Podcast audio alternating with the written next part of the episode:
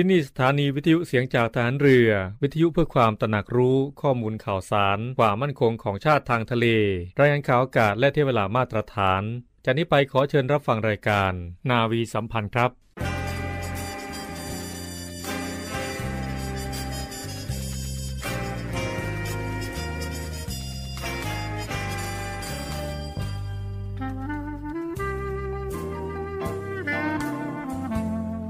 นายทหาร นายตำรวจทุกคน รักษาคำปฏิญาณที่ได้ให้ไว้อย่างเคร่งครัด และตั้งใจปฏิบัติหน้าที่ด้วยความเที่ยงตรง เข้มแข็งและเสียสละ พร้อมทั้งหมั่นศึกษา และฝึกฝนตนเอง ให้มีความจัดเจนคล่องแคล่วในหน้าที่ และในการปฏิบัติงานร่วมกับผู้อื่น ฝ่ายอื่นอยู่เสมอ ทุกคนทุกฝ่ายจะได้สามารถร่วมมือร่วมใจกัน สร้างสรรค์ความพัฒนาผาสุก ให้แก่ประชาชนและประเทศชาติ ได้ตามอุดมคติที่ตั้งมั่นไว้ตลอดไป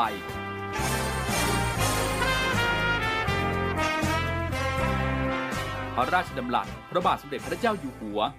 ในพิธีสวนสนามถวายสัตย์ปฏิญาณของทหาร ตำรวจเนื่องในพระราชพิธีบรมราชาพิเศษ พุทธศักราช 2562 ในวันที่ 18 มกราคม 2563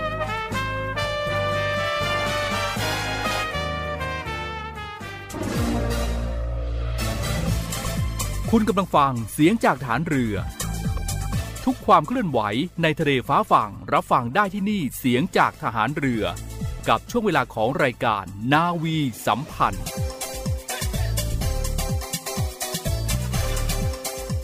สวัสดีครับท่านผู้ฟังครับ ขอต้อนรับท่านผู้ฟังเข้าสู่รายการนาวีสัมพันธ์นะครับ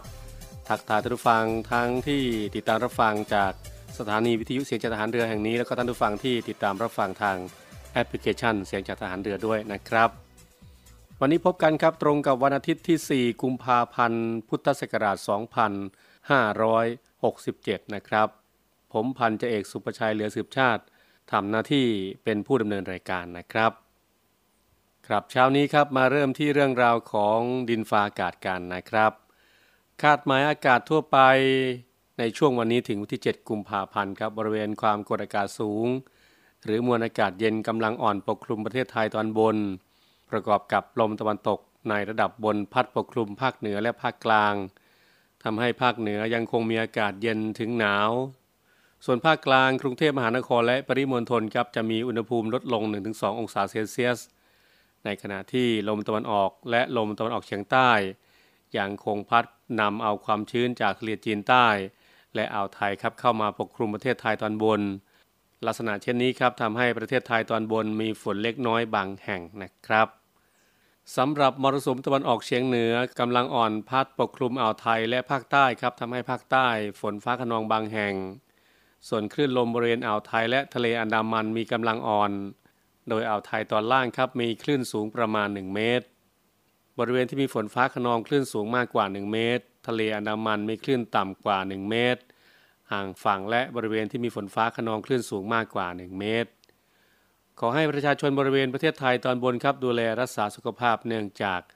สภาพอากาศที่เปลี่ยนแปลงแล้วก็ระมัดระวังการสัญจรผ่านบริเวณที่มีหมอกไว้ด้วยนะครับ ภาคเหนือครับในช่วงวันนี้ถึงวันที่ 7 กุมภาพันธ์ครับอากาศเย็นถึงหนาวกับมีหมอกในตอนเช้า และอุณหภูมิจะลดลง 2-5 องศาเซลเซียส โดยมีฝนเล็กน้อยบางแห่งนะครับ อุณหภูมิต่ำสุด 12-21 องศาเซลเซียส อุณหภูมิสูงสุด 27-34 องศาเซลเซียส บริเวณยอดดอยครับมีอากาศหนาวถึงหนาวจัด และมีน้ำค้างแข็งบางแห่ง อุณหภูมิต่ำสุด2-12 องศาเซลเซียส ลมตะวันออกเฉียงใต้ความเร็ว 10-15 กิโลเมตรต่อชั่วโมงนะครับ ภาคตะวันออกเฉียงเหนือครับช่วงวันนี้ถึงที่ 7 กุมภาพันธ์ครับอากาศเย็นกับมีหมอกบางในตอนเช้า และอุณหภูมิจะสูงขึ้น 2-4 องศาเซลเซียส โดยมีฝนเล็กน้อยบางแห่งครับส่วนมากทางตอนล่างของภาค อุณหภูมิต่ำสุดครับ 17-24 องศาเซลเซียส อุณหภูมิสูงสุด 28-36 องศาเซลเซียส บริเวณยอดภูครับมีอากาศเย็นถึงหนาว อุณหภูมิต่ำสุด 12-16 องศาเซลเซียส ลมตะวันออกเฉียงเหนือความเร็ว 10-20 กิโลเมตรต่อชั่วโมงนะครับ ภาคกลางครับในช่วงวันนี้ถึงวันที่ 7 กุมภาพันธ์นี้ครับ อากาศเย็นกับมีหมอกบางในตอนเช้า อุณหภูมิจะลดลง 1-2 องศาเซลเซียส โดยมีฝนเล็กน้อยบางแห่งครับ อุณหภูมิต่ำสุด 20-24 องศาเซลเซียส อุณหภูมิสูงสุด 34-36 องศาเซลเซียส ลมตะวันออกเฉียงใต้ความเร็ว 10-20 กิโลเมตรต่อชั่วโมงนะครับ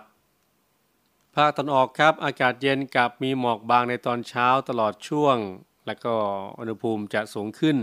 1-3 องศาเซลเซียส โดยมีฝนเล็กน้อยบางแห่งครับ อุณหภูมิต่ำสุด 21-27 องศาเซลเซียส อุณหภูมิสูงสุด 33-36 องศาเซลเซียส ลมตะวันออกความเร็ว 10-30 กิโลเมตรต่อชั่วโมง ทะเลมีคลื่นต่ำกว่า 1 เมตร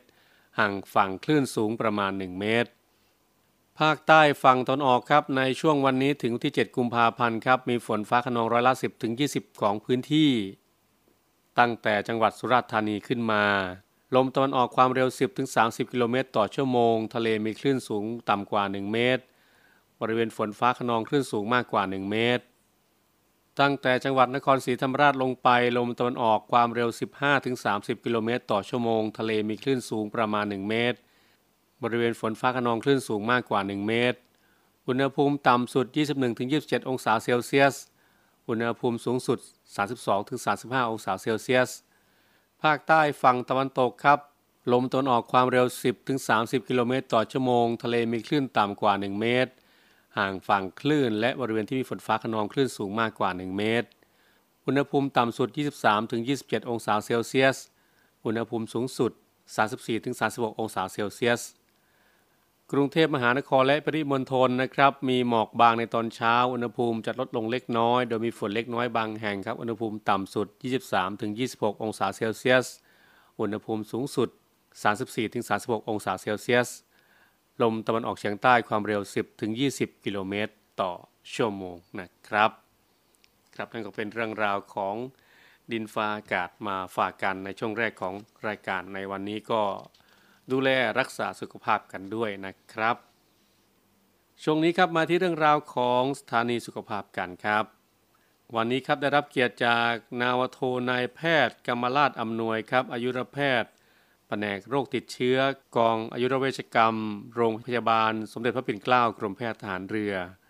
วันนี้จะมาให้ความรู้เกี่ยวกับเรื่องของโรคไข้หวัดใหญ่กันนะครับ ไปพบกับนาวโทหญิงกิรัชยาศรีอรุณกันได้เลยนะครับ สถานีสุขภาพ วัสดีค่ะ ต้อนรับคุณผู้ฟังเข้าสู่ช่วงพิเศษของทางรายการในวันนี้นะมีเรื่องราวอีกหนึ่งเรื่องราวสุขภาพที่น่าสนใจมาฝากกันด้วยค่ะ เป็นเรื่องราวของโรคไข้หวัดใหญ่นะคะ โรคภัยยุคใหม่ที่ไม่ไกลตัว ซึ่งวันนี้ทางรายการได้รับเกียรติเป็นอย่างสูงจากคุณหมอค่ะนาวโทนายแพทย์กรรมราชอำนวย อายุรแพทย์แผนกโรคติดเชื้อ จากกองอายุรเวชกรรมโรงพยาบาลสมเด็จพระปิ่นเกล้ากรมแพทย์หารเรือมาร่วมพูดคุยกับเราในวันนี้ค่ะ สวัสดีค่ะคุณหมอค่ะสวัสดีครับสวัสดีครับ วันนี้เราก็มานำเสนอกันอีกหนึ่งเรื่องราวของโรคไข้หวัดใหญ่นะซึ่งถือได้ว่าก็เป็นโรคที่พบได้ต่อเนื่องแล้วก็เป็นโรคที่ต้องเฝ้าระวังด้วย โดยเฉพาะถ้าเป็นกลุ่มที่มีโรคประจำตัว หรือว่ากลุ่มเสี่ยงต่างๆนะกองนั้นก็มาร่วมนำเสนอกัน ซึ่งโรคนี้พบได้ทั้งในช่วงฤดูฝน ฤดูหนาวหรือว่า หน้าร้อนต่างๆ ก็สามารถเกิดขึ้นได้เช่นเดียวกันนะแล้วก็เป็นโรคติดต่อที่สามารถพบได้ทุกช่วงทุกวัยนะคะดังนั้นมีรายละเอียดเรื่องราวเป็นอย่างไรก็จะมานำเสนอกันในช่วงนี้ค่ะเรียนถามคุณหมอเบื้องต้นก่อนค่ะว่า ลักษณะของการเกิดโรคและสาเหตุของการเกิดโรคไข้หวัดใหญ่นั้นมันเกิดขึ้นมาได้อย่างไรเห็นว่ามีสถิติที่ผ่านมาด้วยเป็นยังไงบ้างค่ะทีนี้ที่หยิบยกเรื่องนี้ขึ้นมาพูดอีกรอบหนึ่งเพราะว่า นอกจากโควิดนะครับที่ค่ะกำลังระบาดขึ้นขึ้นลงลงในระยะนี้นะครับก็จะมีไข้หวัดใหญ่มาแทรกเป็นระยะอ่าถามว่าเยอะไหมในช่วงนี้เยอะค่ะเยอะแล้วก็คือเป็นหนักไหมเป็นหนักด้วย ในเฉพาะคนที่สูงอายุค่ะหรือมีโรคประจำตัวมากมายนะครับ เพราะฉะนั้นเราเลยเอาเรื่องนี้มาพูดกันซ้ำอีกครั้งหนึ่งเพื่อค่ะให้ทุกคนได้ตระหนักถึงความสำคัญของโรคนี้นะครับอ่าเมื่อกี้อ่าทางถามว่าเอ่อ ลักษณะการเกิดโรคมันเกิดจากอะไรนะครับค่ะนี่ทุกคนรู้กันอยู่แล้วว่าอ่าเชื้ออ่าโรคไข้หวัดใหญ่เนี่ยมันเกิดจากเชื้อไวรัสที่ติดเชื้อในระบบทางเดินหายใจชนิดหนึ่งนะครับค่ะซึ่งอาการสำคัญเลยทุกคนรู้อยู่แล้ว คืออาการที่คล้ายไข้หวัดแต่ว่าแต่ว่ามีอาการที่รุนแรงกว่า คือค่ะไข้อาจจะสูงกว่า ร่วมกับมีอาการปวดเมื่อยกล้ามเนื้อเยอะนะฮะแล้วก็มีอาการอ่อนเพลียมาก เวลาเป็นทีเนี่ยก็จะ ดูอาการเยอะกว่าไข้หวัดเยอะเลย แล้วก็เป็นนานกว่าได้ด้วยนะครับค่ะอืมถามว่าณตอนนี้ตัวไข้หวัดใหญ่เนี่ยก็ยังถือว่าเป็นโรคที่ระบาดทั่วโลกเป็นระยะนะค่ะเนื่องจากว่ามันมีการปรับเปลี่ยนสารพันธุกรรมของของตัวไวรัสนะครับ ไวรัสมันก็จะมีความสามารถในการสู้กับมนุษย์นะครับ มนุษย์เราก็สร้างภูมิคุ้มกัน เรื่อยๆ เพื่อมาต่อสู้กับตัวไวรัสนะครับ ไวรัสก็สู้กลับเหมือนกันค่ะไวรัสก็มีการเปลี่ยนแปลงสารพันธุกรรมให้สามารถที่จะมาติดเชื้อได้ง่ายขึ้น หรือบางทีเปลี่ยนเป็นสายพันธุ์ใหม่ค่ะคนเราไม่เคยเจอสายพันธุ์นี้มาก่อน ก็จะทำให้เกิดโรคที่รุนแรง และมีการระบาดเป็นวงกว้าง กลับมาเป็นระยะระยะนะครับ ดังนั้นก็เป็นโรคที่ยังต้องเฝ้าระวัง แล้วก็มีการดูแลป้องกันกันอย่างต่อเนื่องนะโดยเฉพาะท่านใดที่เป็นกลุ่มเสี่ยงซึ่งนั้นก็ต้องดูแลค่ะในส่วนของสาเหตุเห็นว่าเจ้าเชื้อไวรัสนี้มันแบ่งเป็นประเภทต่างๆ ด้วยทั้ง A B C หรือว่ารายละเอียดเป็นยังไงบ้างค่ะสำหรับไวรัสที่ทำให้เกิดไข้หวัดใหญ่ค่ะทีนี้เราก็อ่าลงค่ะรายละเอียดสักนิดนึงแต่ว่าอาจจะไม่ลงลึกมากนักค่ะว่า สายพันธุ์อะไรมีมากมายขนาดไหนทีนี้ค่ะหลักๆที่ทุกคนจะรู้กันก็คือ เวลาเราตรวจก็คือสายพันธุ์ A อ่าสายพันธุ์ B ใช่ไหมค่ะฮะซึ่งก็มีความสำคัญของสายพันธุ์ทั้งสองเนี่ยก็คือเป็นสายพันธุ์ที่มีการระบาดในมนุษย์ค่ะณปัจจุบันนั้นนะครับ ซึ่งกะการแบ่งสายพันธุ์ต่างๆเนี่ยสายพันธุ์ A จะระบาดค่อนข้างเยอะกว่าและเป็นวงกว้าง ส่วนสายพันธุ์ B จะระบาดน้อยกว่านะครับ แล้วก็ เขาแบ่งชนิดตามอ่าลักษณะโครงสร้างของโปรตีนบนผิวไวรัสนั่นนะครับค่ะสายพันธุ์ A เนี่ยมีหน่วยย่อยมากมายนะครับ แล้วก็อ่าส่วนสายพันธุ์ B เนี่ยหน่วยย่อยจะไม่เยอะเท่าค่ะความสำคัญก็คือตัวสายพันธุ์ A เนี่ยการเปลี่ยนแปลงสารพันธุกรรมอย่างที่ได้กล่าวไปเนี่ยตรงผิวเซลล์เนี่ยฮะบางที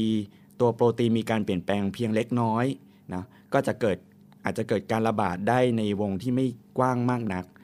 แต่หากว่ามีการระเปลี่ยนแปลงสารพันธุกรรมในลักษณะที่ว่าเปลี่ยนแปลงมากนะคะค่ะยกตัวอย่างเช่นอ่ามีการเปลี่ยนแปลงสารพันธุกรรมคือมีการรวมสารพันธุกรรมของอาไข้หวัดใหญ่ ไวรัสไข้หวัดใหญ่ในมนุษย์กับสัตว์ค่ะซึ่งพอมันมาผสมกันปุ๊บ มันก็จะเป็นตัวที่เราไม่รู้จักมาก่อนอ๋อพัฒนาขึ้นมาอีกพัฒนาขึ้นมาอีกค่ะเพราะฉะนั้นเวลาระบาดทีก็จะระบาดไป อย่างรวดเร็วอืมเพราะว่าเราไม่มีค่ะภูมิคุ้มกันนะครับค่ะในการในการที่จะเจอกับตัวนี้นะครับค่ะอ่าไอเวลาการระบาดใหญ่เนี่ยเราอาจจะควบคุมยากนิดนึงเพราะมันถือว่าเป็นโรคอุบัติใหม่นะฮะแต่ว่าไอ้พวกที่อ่าเป็นเป็นการระบาดในวงแคบที่มีการเปลี่ยนแปลงสารพันธุกรรมเล็ก ๆ น้อยๆเนี่ยค่ะเราอาจจะป้องกันได้ด้วยด้วยการฉีดวัคซีนอ่านะครับซึ่งเราก็จะมีการพูดถึงวัคซีนในตอนค่ะต่อๆไปนะครับ และเห็นว่าเป็นสายพันธุ์อื่น ๆด้วยนะ ที่มีไวรัสนั้นสามารถแบ่งอ่าพัฒนาเป็นสัตว์มีสายพันธุ์ต่าง ๆ ด้วยมีรายละเอียดเพิ่มเติมนะ เห็นว่ามีทั้ง H1N1 H3N2 หรือว่าเป็นชื่อทางไวรัสอื่น ๆ ด้วยนะคะคุณหมอคะเป็นยังไงบ้างอ๋อคือต้องเข้าใจในรายละเอียดว่ามันก็จะมีค่ะ H1N1 H3N2 คือขึ้นอยู่กับชนิดของโปรตีนนะนะครับค่ะแล้วก็อ่า ความความสำคัญคือบางทีบางตัวมันก็จะเป็นตัวที่ไปเกิดการเปลี่ยนแปลงสารพันธุกรรมในในควบรวมกับสัตว์ เช่นอ่าไข้หวัดนกเนี่ยค่ะไข้หวัดนก ซึ่งอาจจะมีเคยมีการระบาดในอดีต อันนี้ก็คือเป็นการเปลี่ยนแปลงสารสารพันธุกรรมแบบที่เปลี่ยนแปลงมาก เพราะว่ามันมีการควบรวมสารพันธุกรรมของไวรัสในมนุษย์ แล้วก็ในนกนะฮะเอามาควบรวมกันพอ พอมีการระบาดเกิดขึ้น มันก็จะระบาดรุนแรง เพราะเราไม่เคยเจอชนิดนี้มาก่อน เช่นไข้หวัดนกค่ะ หรือไข้หวัดใหญ่สายพันธุ์อ่าไข้หวัดหมูเนี่ยฮะก็ก็คือเกิดกับรวมสายพันธุ์ของคนกับหมูค่ะเข้าด้วยกัน เราก็ไม่เคยเจอมาก่อน เวลาระบาดทีก็ระบาดเต็มที่เลยนะครับและถ้าถามเพิ่มเติมว่าในส่วนของสัตว์ที่เป็นพาหะนำพวกไวรัสเหล่านี้ส่วนใหญ่มันจะเป็นสัตว์เลี้ยงลูกด้วยนมอย่างเดียวหรือเปล่าคะหรือว่าเป็นสัตว์ประเภทไหนก็ได้อีกค่ะส่วนใหญ่ก็จะเป็นพูดถึงเป็นสัตว์เลี้ยงลูกด้วยนมอะนะครับค่ะแล้วก็ในนกก็สัตว์ปีกก็จะด้วยเหมือนกัน นะฮะค่ะและเห็นว่าสถานการณ์ในอดีตสถิติที่ผ่านมา พบว่ามีการระบาดของโรคไข้หวัดใหญ่มาหลายต่อหลายครั้งแล้วนะคะ ให้คุณหมอช่วยเล่าถึงสถานการณ์ในอดีตที่ผ่านมาว่าโรคนี้มันระบาดเริ่มต้นกันมาอย่างไงบ้างค่ะครับทีนี้ก็เล่าถึงในอดีตก็คือ มันมีมาตั้งแต่ร้อยปีค่ะที่แล้วแล้วที่ก็คือครั้งแรกที่มีการระบาดของไข้หวัดใหญ่ที่รุนแรงมากก็คือเป็นอ่าไข้หวัดสายพันธุ์ A ชนิด H1N1 นะครับค่ะหรือ เรียกว่า Spanish flu หรือไข้หวัดใหญ่สเปนค่ะอันนี้เราก็จะเจอผู้ป่วยเนื่องจากเราเจอครั้งแรกๆอะนะครับ เพราะฉะนั้นตอนนั้นมันก็คือระบาดไปทั่วโลก แล้วก็มีผู้ป่วยเสียชีวิตจำนวนมาก หลังจากนั้นก็จะมีการระบาดที่สำคัญสำคัญก็คือ ต่อมาก็คือที่ประมาณปี 2540 ก็คือมีการระบาดของไข้หวัดนก นะอืมอันนี้ก็จะทั่วโลกเหมือนกันเนาะก็ที่ค่ะฮ่องกงใช่ไหมครับ แล้วก็ที่ยุโรปแถวเนเธอร์แลนด์เบลเยียมเนี่ยก็จะมีค่ะการระบาดของไข้หวัดนกในพวกสัตว์ปีกโดยเฉพาะไก่นกต่างๆ ก็จะมีที่เคยได้ยินข่าวกันว่ามีการอ่าทำลายอ่าเอานกมาฆ่านกมาฆ่าไก่เพื่ออเพื่ออาจำกัดตัวโรคอะนะครับ ในช่วงนั้นเนี่ยก็จะระบาดเป็นนกเป็นหลัก แต่ว่าในคนก็มีติดเหมือนกัน แต่ว่าพอติดปุ๊บ ติดรุนแรงอืมและถึงกับเสียชีวิตเนี่ยค่ะนะครับ อันนี้ก็จะเป็นช่วงอ่า2,540นะค่ะแล้วก็จะมีอีกรอบหนึ่งก็คือช่วงอ่า2,552 นะ อันนี้จะเป็นไข้หวัดหมูที่ที่พูดไปไหมครับค่ะนะ Human Swine Influenza นะครับ H1N1 เหมือนกัน อันนี้ก็จะเป็นตัวที่อ่าเป็นไวรัสที่ควบรวมสารพันธุกรรมในของของไวรัสของคนกับ ในหมูอะครับนะค่ะก็จะเป็นสายพันธุ์ใหม่ เกิดการระบาดมากมาย อันนี้ก็ระบาดไปทั่วโลกนะครับอ่า136ประเทศ แล้วก็ในไทยก็เจอเช่นเดียวกันนะตอนนั้นมีระบาดในโรงเรียนสถานศึกษาอ๋อแล้วก็พวกที่มีแหล่งชุมนุมต่างๆเนี่ยก็จะเต็มที่เลยครับนะค่ะ นี่ก็เป็นอีกหนึ่งเรื่องราวประวัติสถานการณ์ที่ผ่านมา แล้วก็ยังไม่จบเพียงเท่านี้เราจะมาพูดคุยกันต่อเนื่องในตอนต่อไปนะคะกับเรื่องราวของโรคไข้หวัดใหญ่ค่ะ วันนี้ต้องขอขอบพระคุณเป็นอย่างสูงค่ะ คุณหมอ นาวโทนายแพทย์กรรมราชอำนวย อายุรแพทย์แผนกโรคติดเชื้อ จากกองอายุรเวชกรรมโรงพยาบาลสมเด็จพระปิ่นเกล้ากรมแพทย์ทหารเรือที่มาร่วมพูดคุยกับเราในวันนี้ และพบกันใหม่ในตอนหน้าวันนี้ลาไปก่อนค่ะ สวัสดีค่ะสวัสดีครับ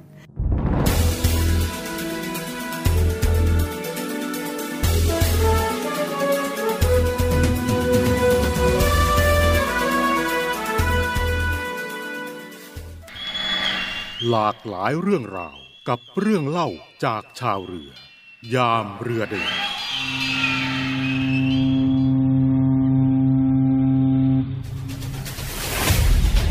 ย้อนรอยคนกล้า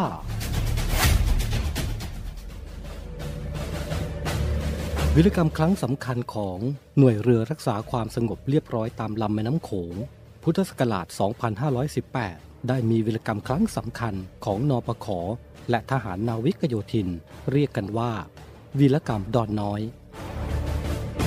17 พฤศจิกายน 2518 สถานีเรือสีเชียงใหม่ ได้รับรายงานด้านการข่าวว่า จะมีการลำเลียงอาวุธยุทโธปกรณ์จากฝั่งลาวมายังฝั่งไทย เรือเร็วตรวจการลำน้ำ 123 โดยเรือตรีโชตแทนสิริผู้ควบคุมเรือ ไปสกัดกั้นขณะที่ทำการลาดตระเวนอยู่ในเขตไทย บริเวณ หาดดอนน้อย เกาะดอนแตงตำบลบ้านพลสาอำเภอท่าบ่อจังหวัดหนองคาย ก็ถูกฝ่ายตรงข้ามระดมยิงอย่างหนัก โดยอาวุธชนิดต่างๆ จากฝั่งเกาะดอนแตง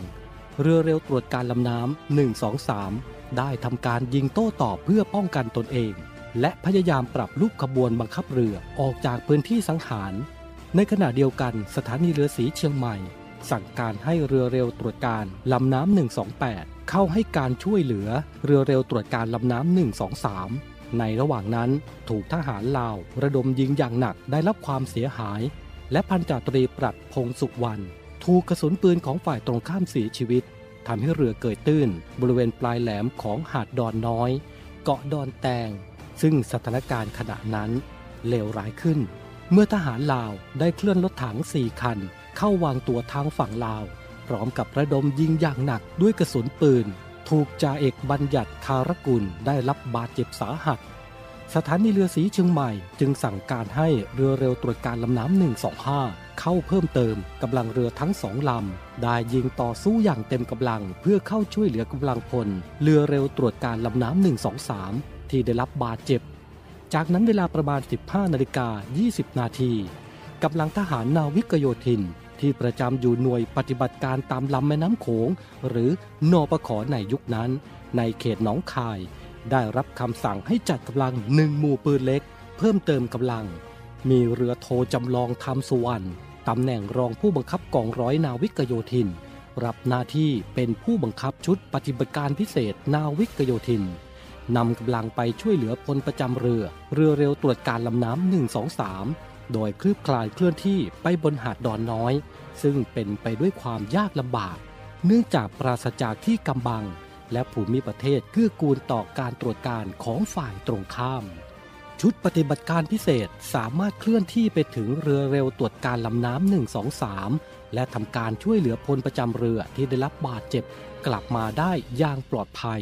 แต่ไม่สามารถนำศพผู้เสียชีวิตกลับมาได้ 18 พฤศจิกายน ชุดปฏิบัติการพิเศษได้คืบคลานเข้าไปอีกครั้งกำลังฝ่ายตรงข้ามยังคงระดมยิงอย่างหนัก จนทำให้จ่าเอกพงศักดิ์เกตชัย ผู้บังคับหมู่ได้รับบาดเจ็บสาหัส จึงจำเป็นต้องถอนกำลังกลับมาอีกครั้ง เพื่อทบทวนและปรับยุทธวิธี ร่วมกับชุดปฏิบัติการพิเศษของนปขออีกหนึ่งชุด เพื่อที่จะนำศพผู้เสียชีวิตกลับมาให้จงได้ กระทั่งเมื่อพลเรือเอกสงัดชะลออยู่ ผู้บัญชาการทหารสูงสุด และรักษาราชการผู้บัญชาการทหารเรือในขณะนั้น ได้เดินทางไปติดตามสถานการณ์ในพื้นที่ และกล่าวว่า ถ้าเอาศพคืนมาไม่ได้ ก็ให้เพิ่มศพเข้าไป ถ้อยคำดังกล่าวแสดงถึงความเข้มแข็ง เฉียบขาดของผู้นำกองทัพไทยในยุคนั้น และทำให้กำลังพลของหน่วยที่เกี่ยวข้องมีขวัญ และกำลังใจเต็มเปี่ยม มีความมุ่งมั่น ที่จะปฏิบัติภารกิจที่ได้รับมอบให้สำเร็จลุล่วงให้จงได้ เวลาประมาณ 20 นาฬิกากำลังชุดปฏิบัติการพิเศษนาวิกโยธินหนึ่งหมู่ ได้คืบคลานเข้าหาเรือ เรือเร็วตรวจการลำน้ำ123 อีกครั้ง แต่เนื่องจากเป็นคืนเดือนหงาย การปฏิบัติการจึงเป็นไปด้วยความยากลำบาก ประกอบกับฝ่ายตรงข้าม ใช้ไฟสปอตไลท์ส่องสว่างตรวจการ ตลอดระยะเวลา จึงทำให้การเคลื่อนที่เป็นไปอย่างช้าๆ แต่ท้ายที่สุดการปฏิบัติงานครั้งนี้ก็สำเร็จในเวลา 2 นาฬิกา 15 นาทีของวันที่ 19 พฤศจิกายน สามารถนำศพกลับออกมาได้สำเร็จ พร้อมทั้งแทรกซึมเข้าไปอุดปะ เรือเร็วตรวจการลำน้ำ 123 และกู้เรือได้สำเร็จในวันที่ 30 พฤศจิกายน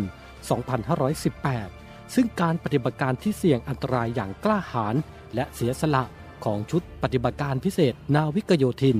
ในพื้นที่ปฏิบัติการหาดดอนน้อย เกาะดอนแตง นับว่าเป็นเกียรติประวัติครั้งสำคัญยิ่งของหน่วยบัญชาการนาวิกโยธิน ส่งผลให้เรือโทจำลองทำสุวรรณตำแหน่งรองผู้บังคับการกองร้อยนาวิกโยธิน หน่วยปฏิบัติการตามลำแม่น้ำโขง เขตหนองคาย ได้รับพระราชทานเครื่องราชอิสริยาภรณ์อันมีศักดิ์รามาธิบดีชั้นที่ 6 เหรียญรวมมาลา จากพระบาทสมเด็จพระเจ้าอยู่หัวรัชกาลที่ 9 ทางรายการขอเชิดชูและรำลึกถึงความเสียสละ ความกล้าหาญของกำลังพลกองทัพเรือ กับวีรกรรมครั้งสำคัญใน วีรกรรมดอนน้อย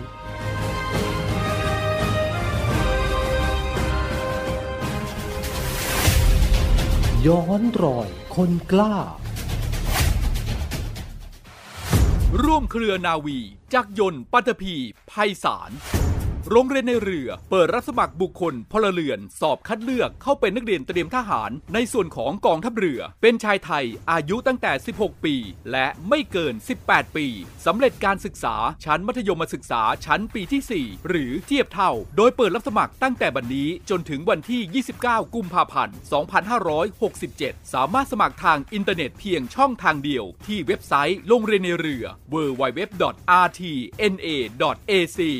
TH ติดต่อสอบถามรายละเอียดเพิ่มเติมได้ที่ 02475 3995 02475 7435 ทุกวันราชการ โรงเรียนในเรือเป็นแหล่งผลิตนายทหารเรือ อันเป็นรากแก้วของกองทัพเรือ ไม่เอาของฝาก แค่อยากให้พ่อกลับมากองทัพเรือได้จัดตั้งกองทุนน้ำใจไทย เพื่อผู้เสียสละในจังหวัดชายแดนภาคใต้ และพื้นที่รับผิดชอบกองทัพเรือ เพื่อช่วยเหลือกำลังพลกองทัพเรือและครอบครัวที่เสียชีวิต หรือบาดเจ็บทุพพลภาพจากการปฏิบัติหน้าที่ ขอเชิญร่วมบริจาคเงินสมทบทุนช่วยเหลือได้ที่ ธนาคารทหารไทย ธนชาติจำกัดมหาชน หมายเลขบัญชี 115ขีด2ขีด17087ขีด2ชื่อบัญชีกองทุนน้ำใจไทยเพื่อผู้เสียสละในจังหวัดชายแดนภาคใต้ และพื้นที่รับผิดชอบกองทัพเรือ สอบถามรายละเอียดได้ที่ กรมสวัสดิการทหารเรือ 02475 5414 แต่ถ้าวันใดพอเหลือกลับไปเพียงร่างกายนี้ รับรู้เถิดนะคนดี ชีวิตพอนี้ รักหนูที่สุด ครับก็ขอเชิญท่านผู้มีจิตศรัทธาครับร่วมบริจาคกันได้ครับ ที่ธนาคารทหารไทยธนชาติจำกัดมหาชน สาขากองบัญชาการกองทัพเรือครับ ชื่อบัญชี กองทุนน้ำใจไทยเพื่อผู้เสียสละในจังหวัดชายแดนภาคใต้ และพื้นที่รับผิดชอบกองทัพเรือครับ เลขที่บัญชี 115-217-087-215-217-0872 นะครับ สอบถามรายละเอียดเพิ่มเติมได้ครับที่กรมสวัสดิการฐานเรือครับ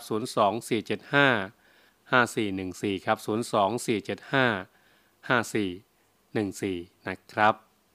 เช้านี้เวลาหมดครับสำหรับรายการนาวิสัมพันธ์ พบกันประจำทุกวันครับ7นาฬิกา30 นาทีถึง 8 นาฬิกานะครับ ช่วงนี้อากาศเปลี่ยนแปลงบ่อยครับ ยังไงก็ดูแลรักษาสุขภาพกันด้วยนะครับ อย่าลืมครับ PM 2.5 ก็สำคัญเช่นกันยังไงก็อย่าลืมใส่แมสกันด้วยนะครับ เดินทางไปไหนใกล้ๆตลอดปลอดภัยทุกท่านนะครับโชคดีทุกท่าน สวัสดีครับ หนุ่มนอปอคอจากแม่และพ่อมาอยู่แดนไกล ด้วยเกียรติศักดิ์นักรบไทย ปกป้องคุ้มภัยแห่งลุ่มน้ำโขงริมสองฝากฝั่ง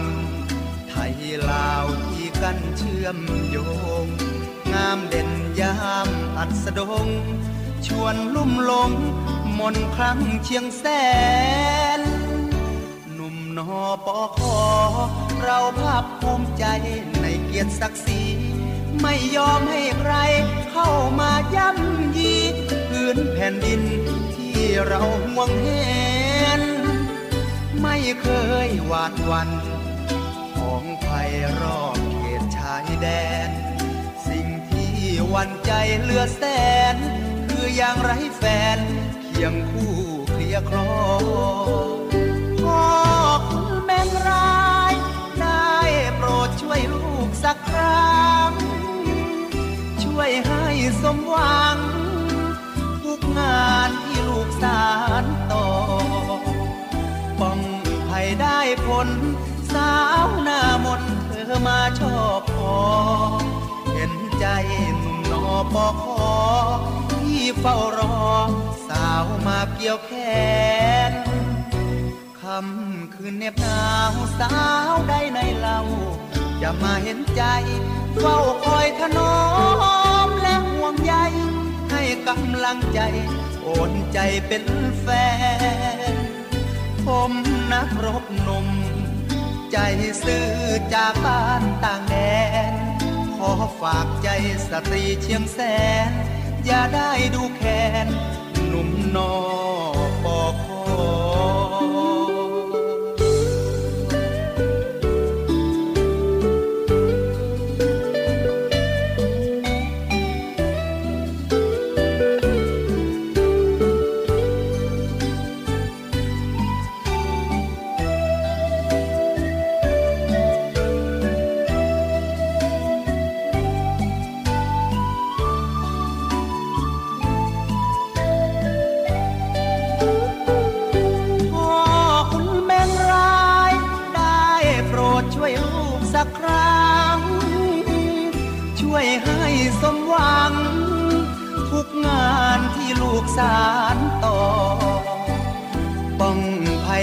ผล สาวหน้ามนเธอมาชอบพอ เห็นใจหนุ่มนอปอคอที่เฝ้ารอ สาวมาเกี่ยวแขนคำคืนเน็บหนาวสาวได้ในเรา จะมาเห็นใจ เฝ้าคอยถนอมและห่วงใยให้กำลังใจ โอนใจเป็นแฟนผมนักร หนุ่ม ใจซื้อจากบ้านต่างแดน ขอฝากใจสตรีเชียงแสน อย่าได้ดูแคนหนุ่มนอปอคอ